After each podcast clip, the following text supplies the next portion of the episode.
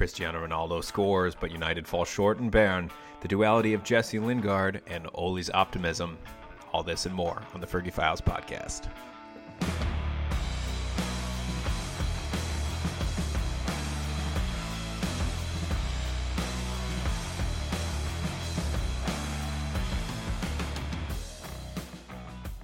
What is going on, everybody? Michael Folger here, and it's the Fergie Files podcast.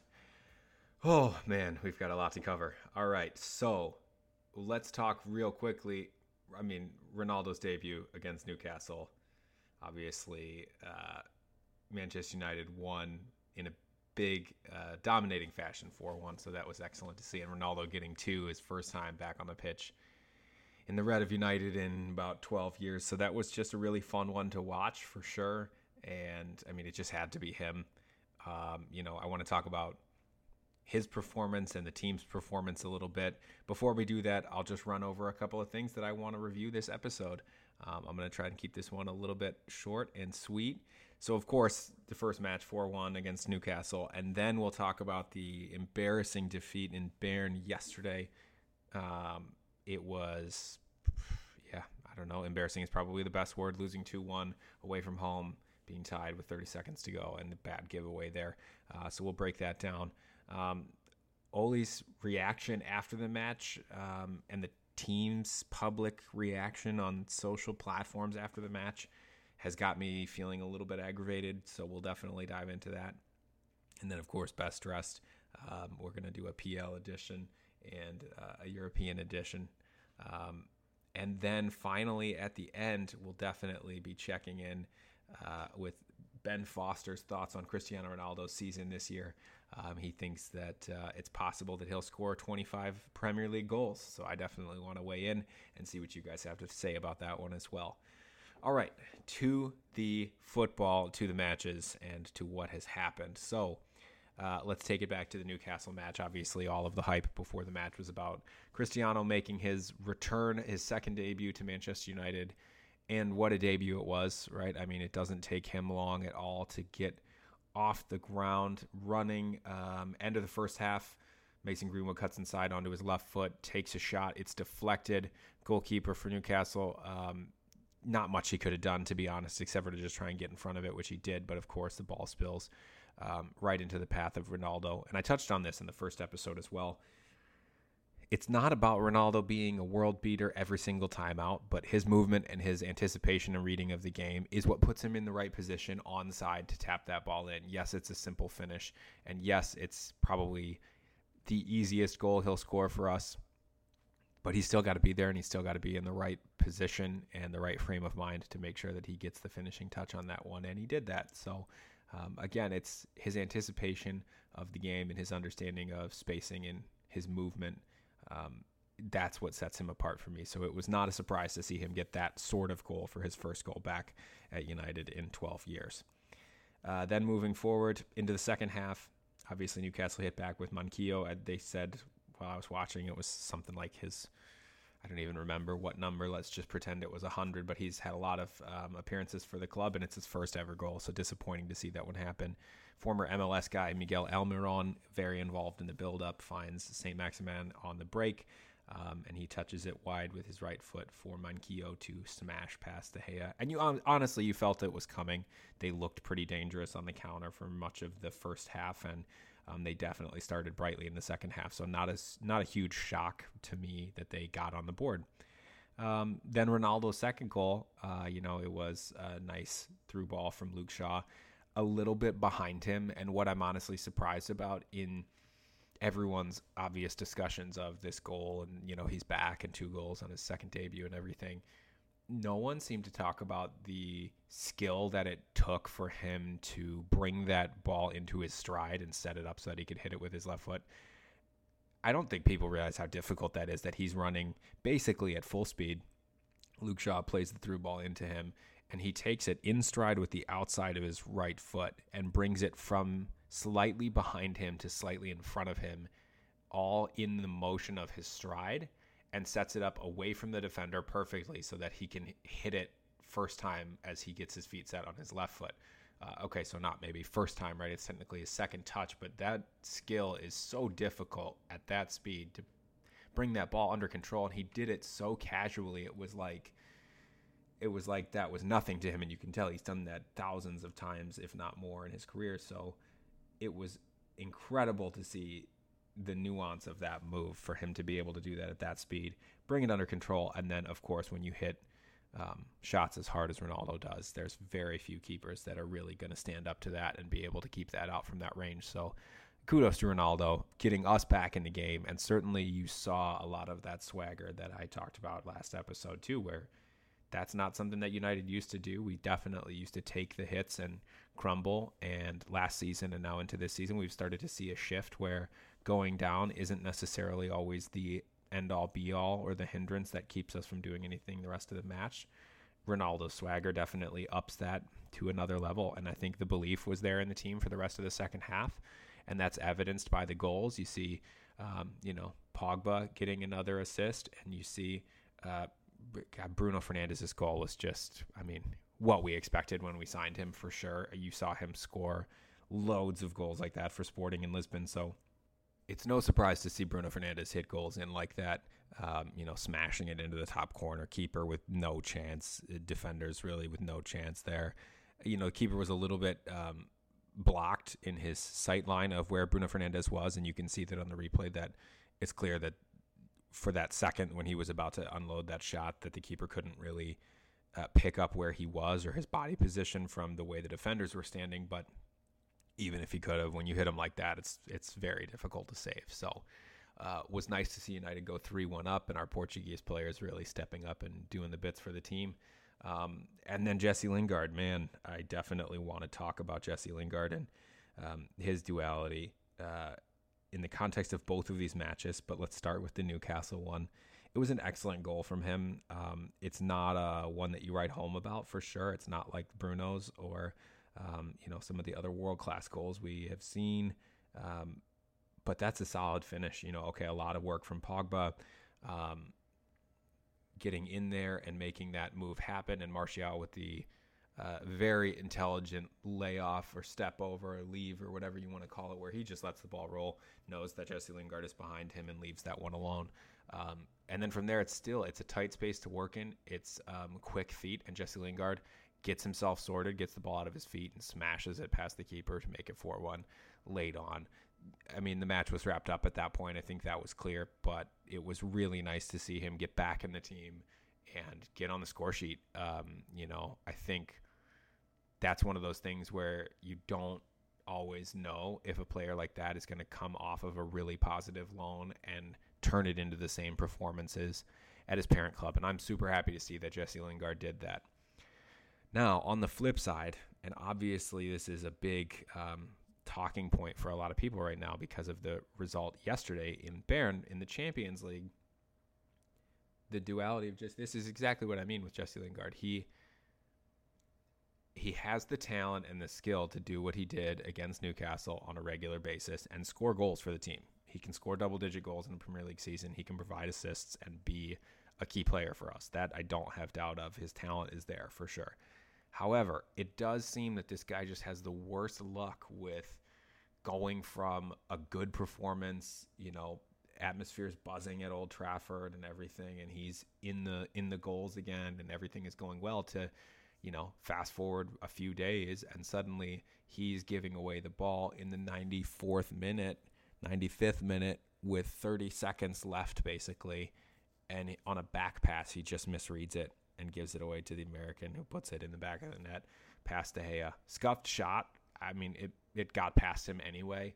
Um, but one on one with the keeper, you expect most strikers to finish in that situation, so you can't really fault De Gea too much. It was an error. It was just a really bad mistake from Lingard. And I really hope, for his sake and for our sake, that this doesn't define his season or define the next month or two months or short period of time for him because he was looking really strong. He clearly had a good time over the summer and he had a good time with um, West Ham last season.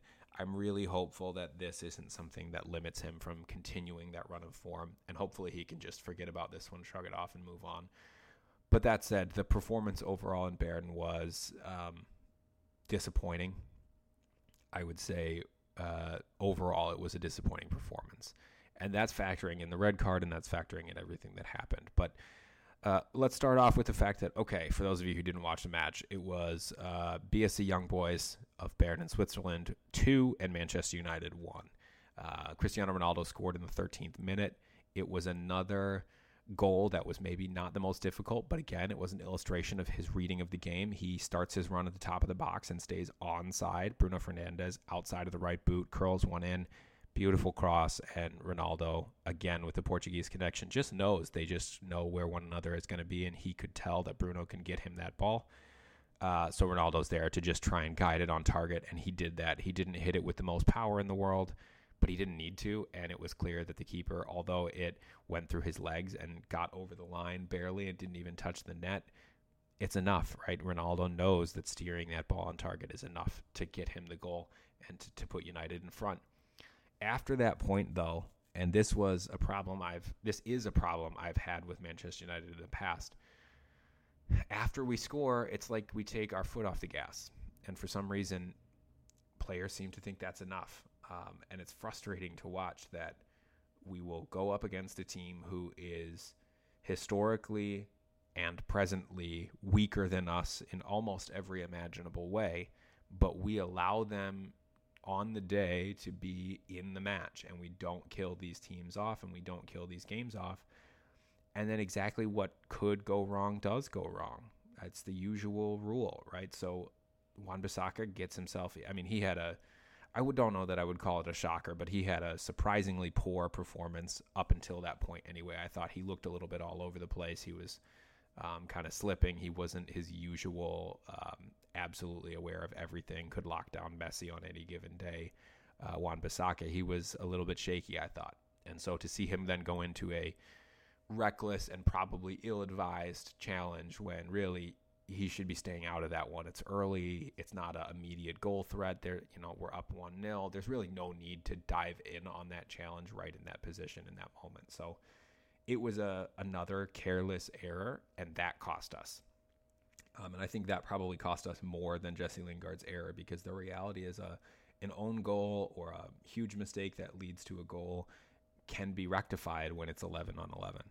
And going down to 10 men with 60 minutes or so left in the match is what hurt us, I would say, more so.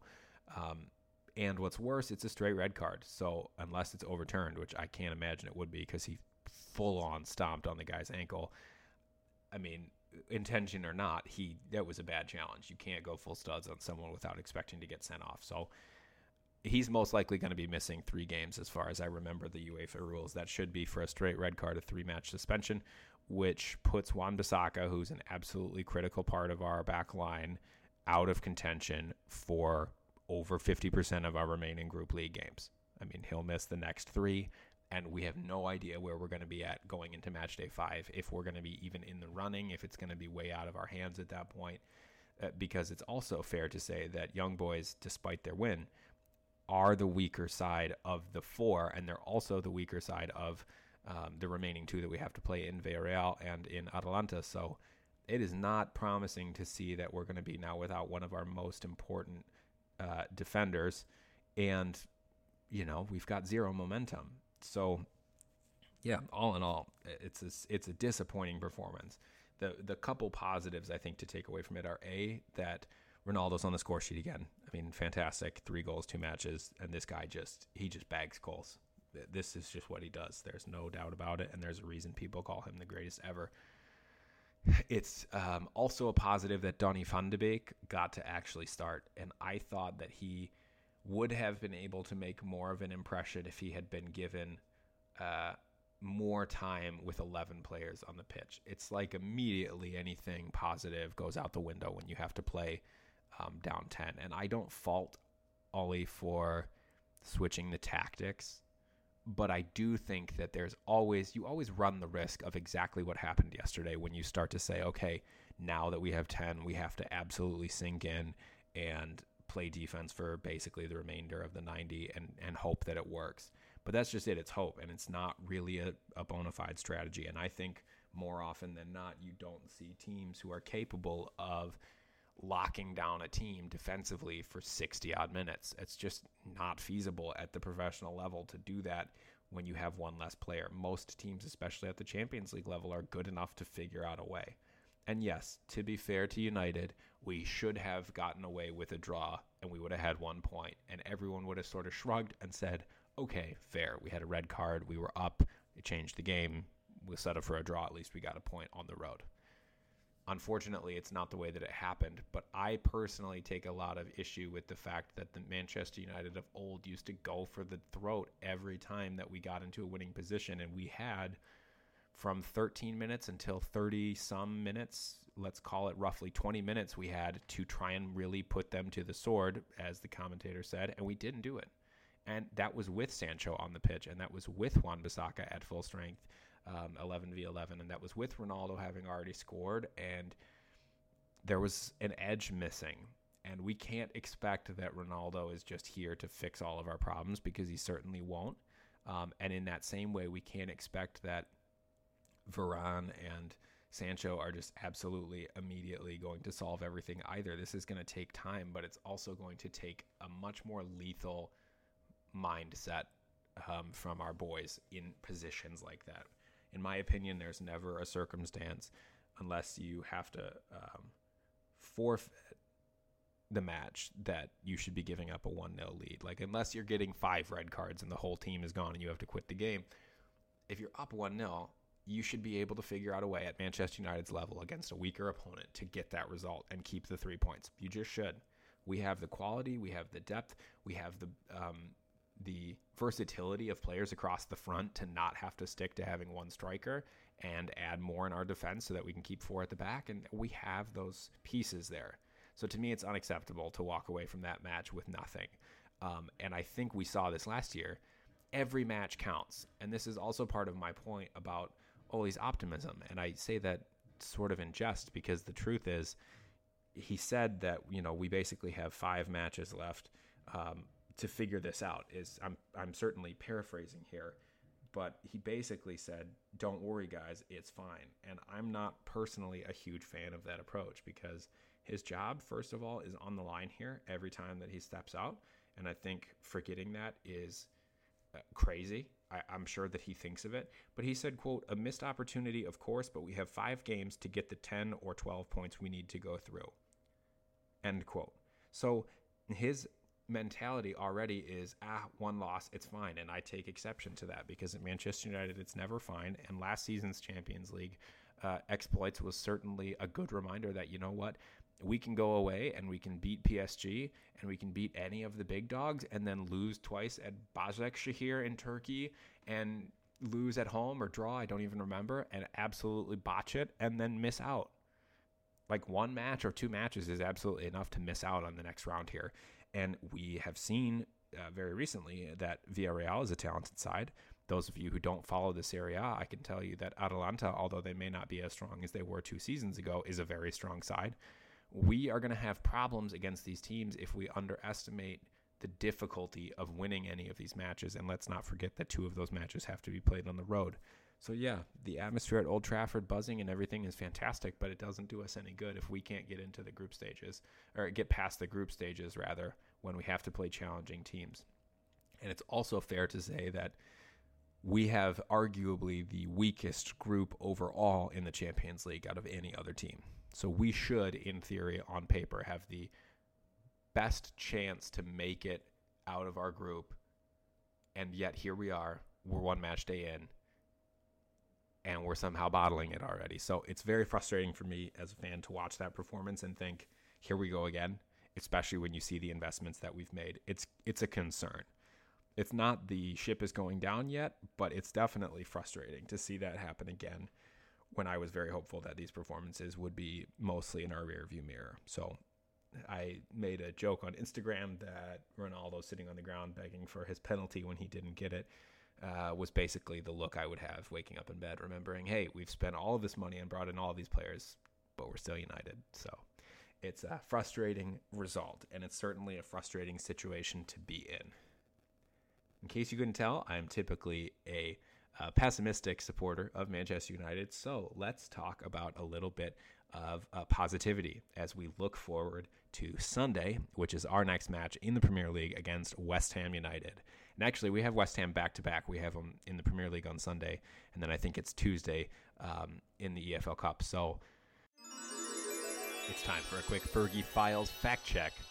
I'm gonna have to start doing these every episode for sure. I often just go off the cuff and get my dates and my details wrong about upcoming fixtures, so my apologies in advance. The EFL Cup third round matchup between Manchester United and West Ham is taking place Wednesday, September 22nd.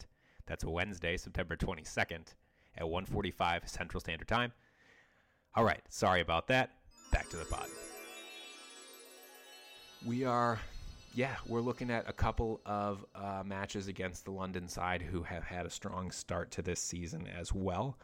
Um, now, today is September 15th, and they play in the Europa League tomorrow against Dinamo Zagreb in Croatia. So they've got a little bit of travel on their hands, which should bode well for us. I mean, you know, okay, Croatia is not the farthest country away. You certainly could be having to go up to, um, you know, play against Kiev or somewhere really far in Russia, um, or in uh, you know against Shakhtar Donetsk in Ukraine. So there's definitely worse um, options as far as travel are concerned, but definitely those Europa League matches are a slog and will take a toll on teams when they have to do that, especially later in the week, um, and then turn around, you know, a couple days later and play uh, against Manchester United, albeit at home at the London Stadium. But it's definitely not an easy task to play um, a big match like that after a Europa League uh, performance uh, later in the week. So it's definitely something that we'll be thinking about, um, and hopefully we will see some rotation as a result. But you would expect that West Ham will want to play a strong squad in the Europa League too. So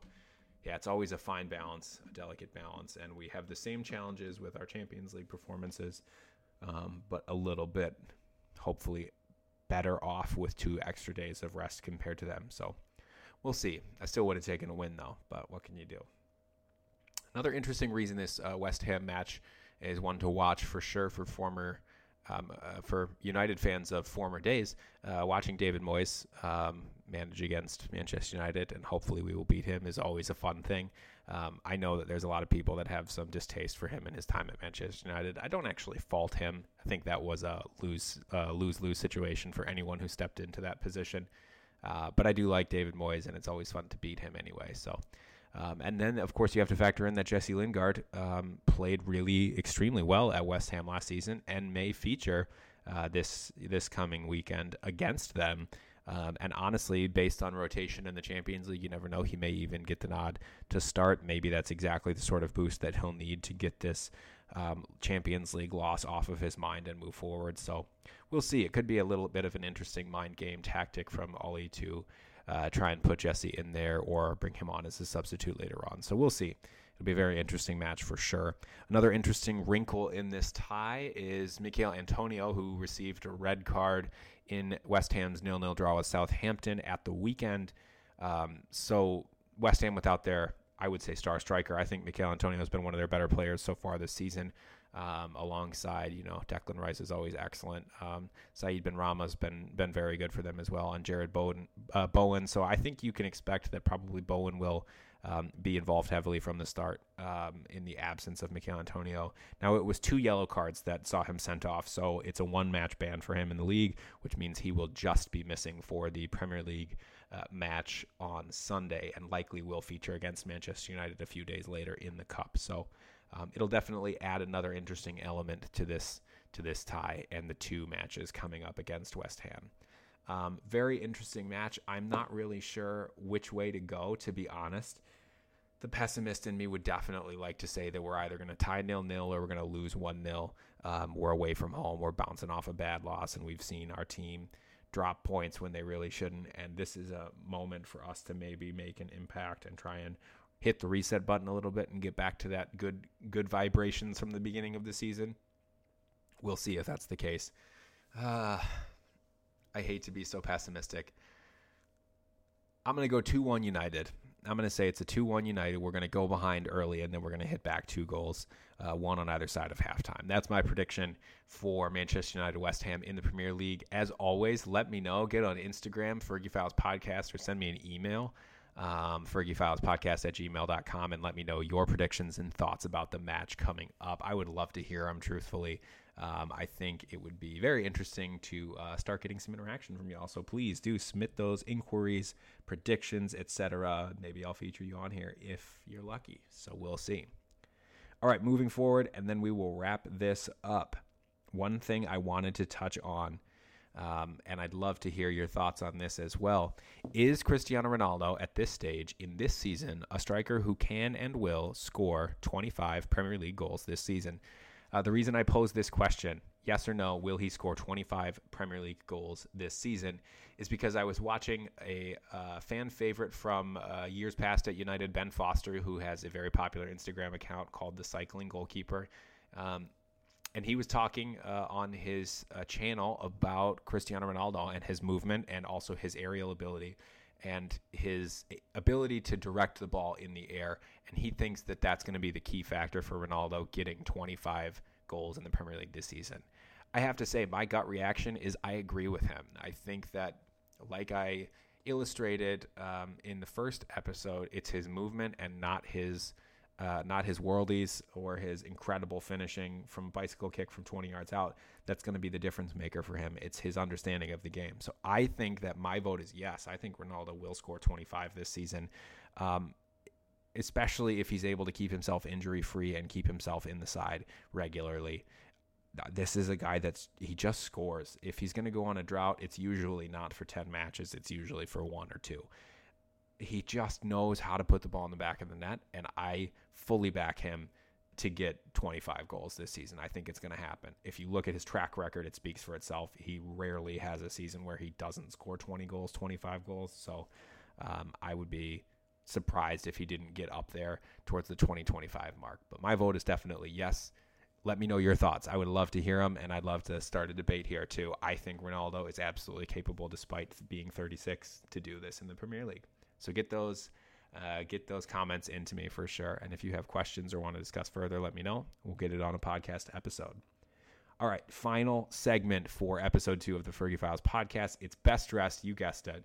Um, I wanted to focus on this and doing something fun at the end of the episode since we don't have any comments yet. Um, so, first of all, I did a European and also a Premier League edition. This time around, I happened to watch a couple of matches from a couple of different uh, leagues around Europe. Um, in particular, I watched obviously some Champions League, but then I also watched in Serie A and I watched some La Liga. For me, the European best dress from this weekend is oh, it's a toss up and I don't know, it's really hard to pick. I think Atletico Madrid, their away strip with the blue and red fade, I mean, oof, that's a really solid looking kit top to bottom. Um, and I like when it's more than just the shirt. I like when it's the full kit um, from from shirt to socks. That feels really, really appealing aesthetically to see a really cohesive kit all the way top to bottom. So I think it's between them and Real Betis, who played um, in the Europa League yesterday. As far as I recall, it was Hector Bellerin's debut um, for for Betis in the uh, Europa League, and that kit with the green and the gold and the white, that's a really special one as well. But I think I have to give it to Atleti when you score, you know, the latest goal, I believe it was in La Liga history to win the match at 99 minutes or something like that from, I think, Thomas Lemar. At, that's, you got to give it to that team, right? So this week it's Atletico Madrid with the best dressed in Europe. And the best dressed in the Premier League, I hate to say this, um, and I know some of my football friends will be happy to hear it. But I have to really give it up to Chelsea's home kit. Um, I don't want to be biased and always give it to United's, who always will be the number one in my opinion. But for this weekend, I'm going to give it to Chelsea. Um, you know, I think that blue with the electric yellow neon down the side is a really, really classy look. It's just interesting. It's representative of Nike and their transition to a much more uh, flair focused company over the last decade or so. And yeah, I don't know. It's just they keep getting better and better, and Chelsea for the last couple seasons has really done some spectacular ones. So I got to give it up for this first season. I tell you what, though, if Liverpool wears that cream away one anytime soon, that's going to get the nod for me. And I hate to say that as well. Uh, but that's a really just aesthetically beautiful kit, too. So uh, would love to see that one um, given the nod here shortly. But for this weekend is Chelsea, best dressed in the Premier League. All right, guys, that does it for me for this episode, episode two of the Fergie Files podcast. As always, give us a like, subscribe on any of the places you listen to podcasts Apple Podcasts, Google Podcasts, Spotify. Listen on SoundCloud, tune in, and of course, as always, stay tuned to the Fergie Files podcast on Instagram uh, for all the latest updates and uh, goings on about Manchester United throughout the week when I'm not recording episodes.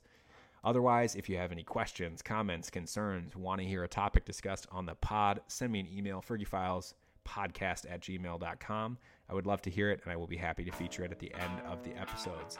All right, guys, thank you very much for listening. Appreciate it, and I am out of here. We'll see you next time on the Fergie Files podcast.